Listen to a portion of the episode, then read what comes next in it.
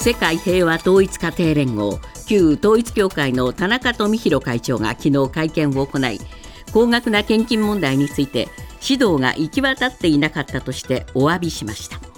一方で解散命令請求の裁判が継続中であることを理由に保償を求める元信者らを被害者とは認めず謝罪という言葉は使いませんでした。また解散命令請求については到底受け入れられないとしています。アメリカのバイデン大統領がイスラエルのネタニヤフ首相に対し人質解放のためハマスとの戦闘を3日間一時停止するよう要請したとアメリカメディアが報じました。ネタニヤフ氏はハマスへの不信感などを理由に応じなかったということです。こうした中イスラエルのガラント国防相は7日ガザ市中心部にイスラエル軍が進軍し市街地でハマスを攻撃したと発表。住宅密集地にあたり民間人への被害拡大が懸念されています。G7 主要7カ国の外相会合が今日から東京都内で始まりイスラエル・パレスチナ情勢について議論が交わされました。議長を務めた上川外務大臣は初日の日程を終えガザの人道状況の改善が最優先であり戦闘の人道的休止を関係国に働きかけていく必要があると述べました。アフガニスタンの首都カブールで過激派組織 IS によるとみられるテロがありました。アフガニスタンのタリバン暫定政権によりますとカブール西部の路上で7日ミニバスが爆発。乗客ら7人が死亡20人が怪我を負いました。ロイター通信は IS が犯行声明を出したと報じていて警察が爆弾テロとみて調べています。アフガニスタンではイスラム教スンニ派の IS がシーア派を狙ったテロを重ねています。アメリカの9月の貿易赤字は615億4200万ドル。日本円でおよそ9兆3000億円となり前の月に比べ4.9%増えました。好調な個人消費を背景に物の輸入が大きく増えて赤字幅が拡大しました。対中国の貿易赤字は9.6%を超えて284億4700万ドルおよそ4億3000億円。対日本のあ失礼しました、えー、対中国の貿易赤字は9.6%増えて284億4700万ドルおよそ4兆3000億円。対日本の貿易赤字は6.5%増えて59億8500万ドルおよそ9000億円でしたコロナ禍で中小企業に対して行われた実質無利子無担保のいわゆるゼロゼロ融資などで回収の見込みがないとされたものが697億円に上ることが会計検査院の調べで分かりました。また税金の無駄遣いなどと指摘されて改善を求められたのは国の344件の事業で総額はおよそ580億2000万円でした。うち4割弱が新型コロナに関連する事業でした。今朝のニューヨーク株式市場ダウ平均は56ドル74セント高い3万4152ドル60セント。ナスダックは121.08ポイント上昇し1万3639.86ポイントで取引を終えました。一方為替ですがドル円は1ドル150円40銭ユーロ円は1ユーロ160円98銭で推移しています。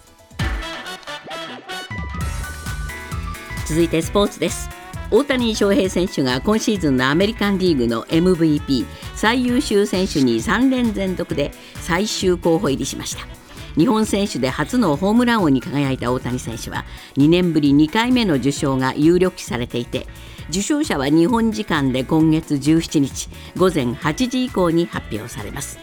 一方新人王の最終候補にはナショナルリーグでメッツの千賀滉大投手が選ばれました。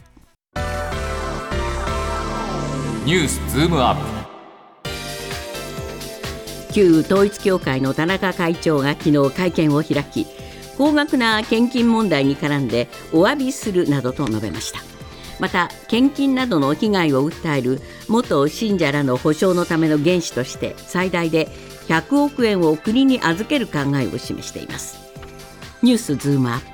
プ。お詫びはするが謝罪ではない。一方的な主張が目立った旧統一教会による注目会見。今日のコメンテーターは伊藤義明さんです。伊藤さん、まあ、昨日の旧統一教会の会見ですけれども、はい、田中さんという方は大変弁の立つ方ですね。そうですね。あの、えー、話だけ聞いてると、一応論理はずっと、まあ、準備されてたんですけど、えー、きちっと通ってい。てですね、はいだ最初にまずあの2世の皆様そして国民の皆様方にあの改めてお詫び心からお詫びします。うんいうところから入ったので、えー、あこれ結構低姿勢かなと思ったんですけれども、はい、後からあの彼のあの、えー、記者とのやり取りなんかを聞いてるとですね、はい、これはお詫びは確かにお詫びしたんですけれども、えー、それはあの謝罪じゃないという点をすごく強調されたんですよね。このお詫びと謝罪 なかなか、えー、厳密な区分でね、えー、お詫びも謝罪も謝ってんじゃないのっていう話なんだけど。違うんだっていうことなんですよね、うん、彼の論理からするとお詫びと謝罪っていうのは全く違っていて、えー、えー、謝罪というのは被害者がきちっと特定されて、えー、それに対しての、まあ、今回の場合であると教団の関与があの事犯がはっきりして、えー、それによって出てくるのが謝罪であって。つまりがつまりが罪があるかないか。まだ、うん、要するにそれを あのきちっと被害者を特定するための裁判がまだ始まる前なんだから、えー、ただそういう段階じゃないというのが彼の主張なんです、まだ罪を認めたわけじゃないから、謝罪の罪はないんだと。罪はないんだと。こういうことですね。ね。えー、あの被害者と でいろいろあのえっ、ー、と献金あの非常に、えー、不合理な献金を求められたみたいな声はたくさん出てるけれども、それはまだあのきちっと被害者として特定されたものではないんだと、あるいはその教団の関与もきちっと特定されたものではないんだと、そのプロセスはまだ始まってないんだから、えー、罪には当たらないと、だから謝罪はないと、こういう論理のように見えましたね。そうですね。まあ辛い思いをされてきたんでお詫びはしますと。しますと、うん、こういう理屈ですが、じゃあその辛い思いって何なんだよって話に今度はなりますよね。なりますけれども、えー、あの彼がずっと一貫して昨日言ったのは、えー、あの組織的な関与というところについては一切認めない。うん、なるほど。これはあのえっ、ー、と十分に指導が行き届かなかったんで、えー、一部のその信者があのえー違法な行為をしたことがあるかもあったかもしれないけれども、えー、指導してからはあの問題は全く起きてないということをしきりに強調してたんですよね。えー、そうですね。まあ、この問題と、それからまあもう一つは、100億円を国に預けたいと、うん、こういう話ですね。これね、あの武井さん、これ、うん、今の謝罪の話と100億円っていうのは、僕は両方ともあの共通している部分はあると思うんですけども、えー、これは要するに、えっと、教団として一番今あの避けたいことっていうのは解散命令が出ることですよね。はいはい、だからその解散命令を今請求されててこれから裁判所が判断するんですけれども、えー、そのためのいろんな防御を固めていると思いますね。はい、だから、あのお詫びをするけれども謝罪はしない、うん、僕らはあの罪は認めてないんだ、えー、でしかも、えーと、いろいろ問題あったかもしれないけれども、それは教団として組織的にやったことではないんだ、うん、それから、えーと、その被害の補償ということについても、えーとあの勝手に教団のいろんな資産を海外に移してしまったりして、資産がないような状況にして、あの保証がしないんじゃないかという、そういうあの懸念に対して、きちっとあの供託金も出す用意をしてますよと。はい。これあの一連のあの彼の言ってたあの発言はすべてあの解散命令をなんとか回避するための、えー、裁判対策のように見えますね。そうなんですね。ですから、まあ、あの私どもとしてはやるべきことをきちっとやってますよと、こういうことを、まあ、アピールすると、ええ、で供託金についても、そういう制度が今ないんであれば、ええ、制度を用意していただければあの、法人としてお金出しますよみたいなことを言ってるわけですよね。そうですねでもまあこれを聞いてたあその被害者側のですね方たちにしてみれば何言ってんだっていう反発もありますよね。うん、ありますよね。当然のことなら、大体被害額なんていうのは100億で足りるのかと。えーもっともっと大きいんじゃないかと、それは被害者の方からすれば、そういう主張になりますよね。そうですねで責任は全部末端のあ信者に押し押し付けただけじゃないかという話にもなりますが、まあ、この会見を一つそのえ裁判の心証を良くするための方策として使ったとして、えー伊藤さん、効果はどうでしょうね。これはあのえっと、手の内がある程度見えてる話なので、ええ。あのそれは教団側の主張として、今の、えっと、謝罪とお詫びの論理のようにですね、えそれは教団側はそうおっしゃるでしょうけどもというふうにどうしても捉えてしまうので、ええ。裁判でもあの僕はそんなに大きなメリットはないんじゃないかと思いますけれども、うん。教団のあのトップとしてやっぱり、えっと、これから、えー国会で財産保全措置のための法制度の議論が始まったり、あるいはあの解散命令請求についての裁あの裁判所のプロセスが始まるというこの時期に、やっぱりできるだけのガードは固めておこうという、そういう会見だったように思いますね。ニュースズームアップ新型コロナ禍の中小企業支援策として政府系金融機関が実施したいわゆるゼロゼロ融資などのうち回収の見込みのない損失として処理された融資が697億円に上ることが会計検査院の調べで分かりました。また会計検査院の調査では2022年度に国費の無駄遣いが580億円あったことも明らかになっています。ニュースズームアップ。会計検査院の調査で次々と明らかになった。税金を使ったお金の話。まあこれね伊藤さん、はい。えー融資したので焦げついちゃったのが697億円で国が無駄遣いしたのが580億円ってほぼ同じような金額が出てきて。無駄遣いされてた何なのこれって話になるんですけれども、はいこの中小企業へのゼロゼロ融資っていうのは結局苦しい中小企業を助けましょうと。はい。始め始まったんですよね。そうですね、えー。あのとにかくコロナ禍でですね経済活動がほとんどストップするような状況まで生まれて、そうすると中小企業の資金繰りがあのなかなかいかなくなってですね倒産してしまうんじゃないか、えあるいはそうすれば失業される方がものすごく増えてくると。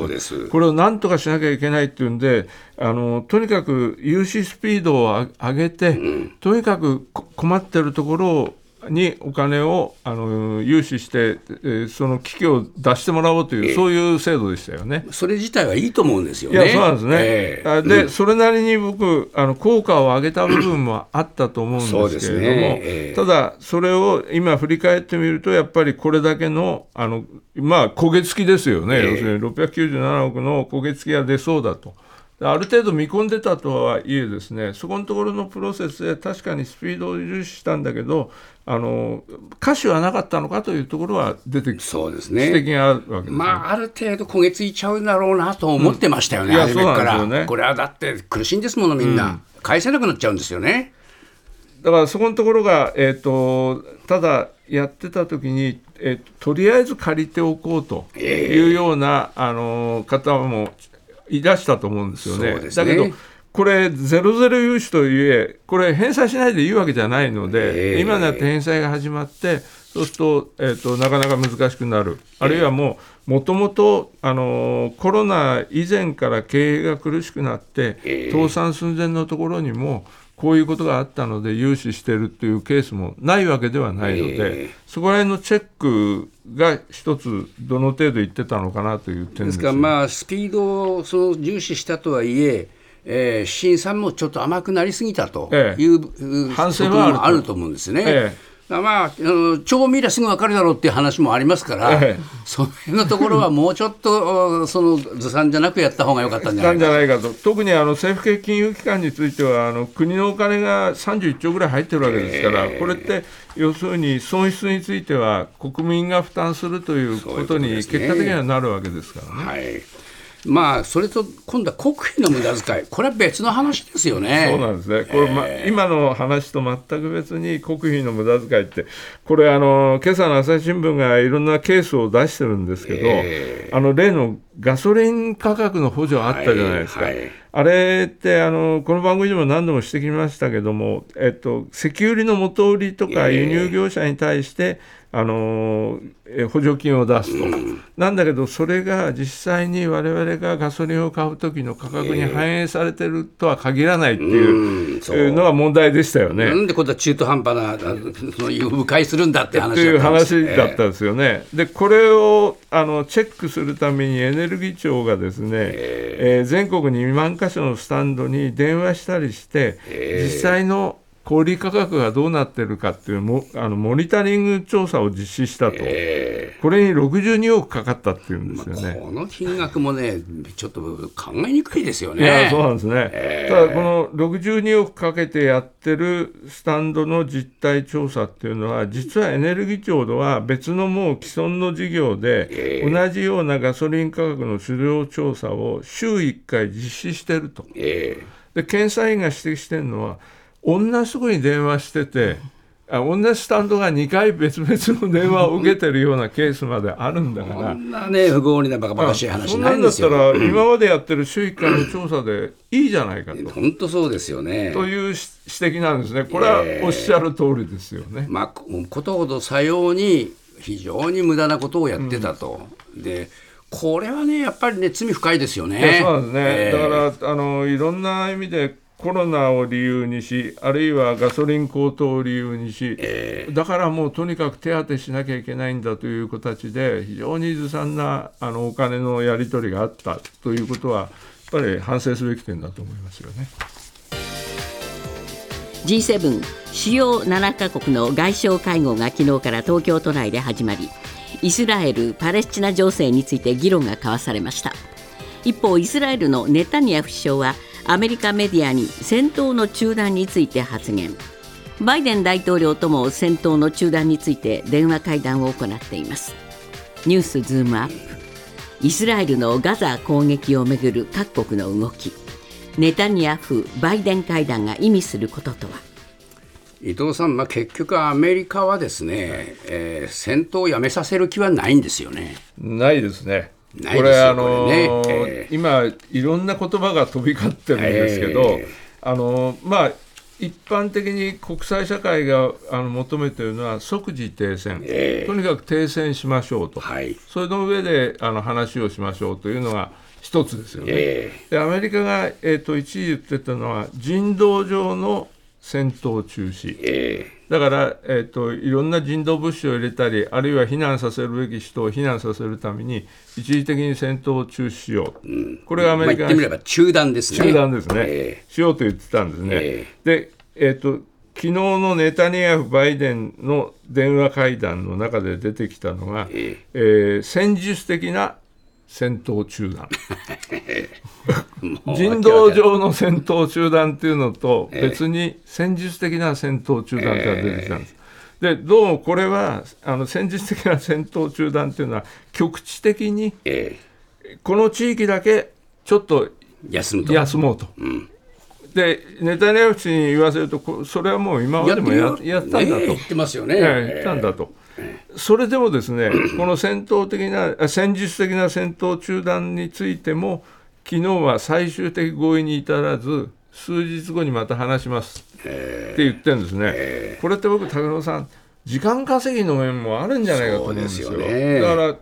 あの今、イスラエル軍はとにかく、えーと、ガザ地区のシファ病院という一番大きな病院の近くに、地下にハマスの司令部があるというふうに見てて、えー、ここに向けて進軍してるわけです、ね、かなり近づいてるんですよね、えー、あともう数百メートルと言われるようなところなんですけど、はい、その最後の段階に入ってるので、えー、数日後にまた話すっていうのは、数日間はあの目つぶるよと言ってるのに、親しいように、うん、等しいように思えますよね。そうですねですから、このもうアメリカもイスラエルも考えているこの一時的なあその戦術的中断というのは、まあ、あ人をその間に少しどけて、そしてやると。やる。とにかくやると。こういう話ですよね。ですですから、昨日から始ま、昨日今日とやる予定の G7 の外相会談っていうのも、このアメリカの意向っていうのは絶対無視できないので、はい、そそうじゃないと G7 割れちゃいますから、はい、だからそうすると、だからあの上川大臣も議長として、なんとかまとめなきゃいけない、ね、だから事前のブリンケンさんとあの上川さんの会談でも、とにかく言ってるのは、えっと、G7 の団結が非常に重要だって。言っていうのはアメリカの言うこと聞いてくれってことですね。アメリカの主張に合わせろよと、こういうことなんで、はい、えー、成果文書が今日出てきますけれども、はい、まあ、おそらくそのアメリカの主張を反映したようなもので、えー、えっと、国際社会が求めているような、えー、あの大方が望んでいるあの停戦、全面的な停戦という言葉にはならないと思うので、えーね、僕は逆に G7 が孤立しているような印象を与える会議にならないかなというのは一番懸念しますよね。しかし、まあ、こういうことが続いていくと、アメリカの影響力っていうのは、本当にそがれていくんじゃないでしょうか？いや、あのー、えっと、ウクライナで言ってることと、今回のガザで言ってること、こんだけ違うことが明らかになってしまい、ダブルスタンダードじゃないかって話になりますよね。えー、いうのはものすごくあのはっきりしてしまい、しかも、そのみんながも望んでるような全面停戦というのを全く無視するような、えー、あの別の主張をして、しかも言ってみれば、イスラエルに攻撃の時間的猶予を与えてるんじゃないかと見えるような行動を取ってるというのは、これはアメリカはやっぱりあの信頼をものすごく失ってると思いますね。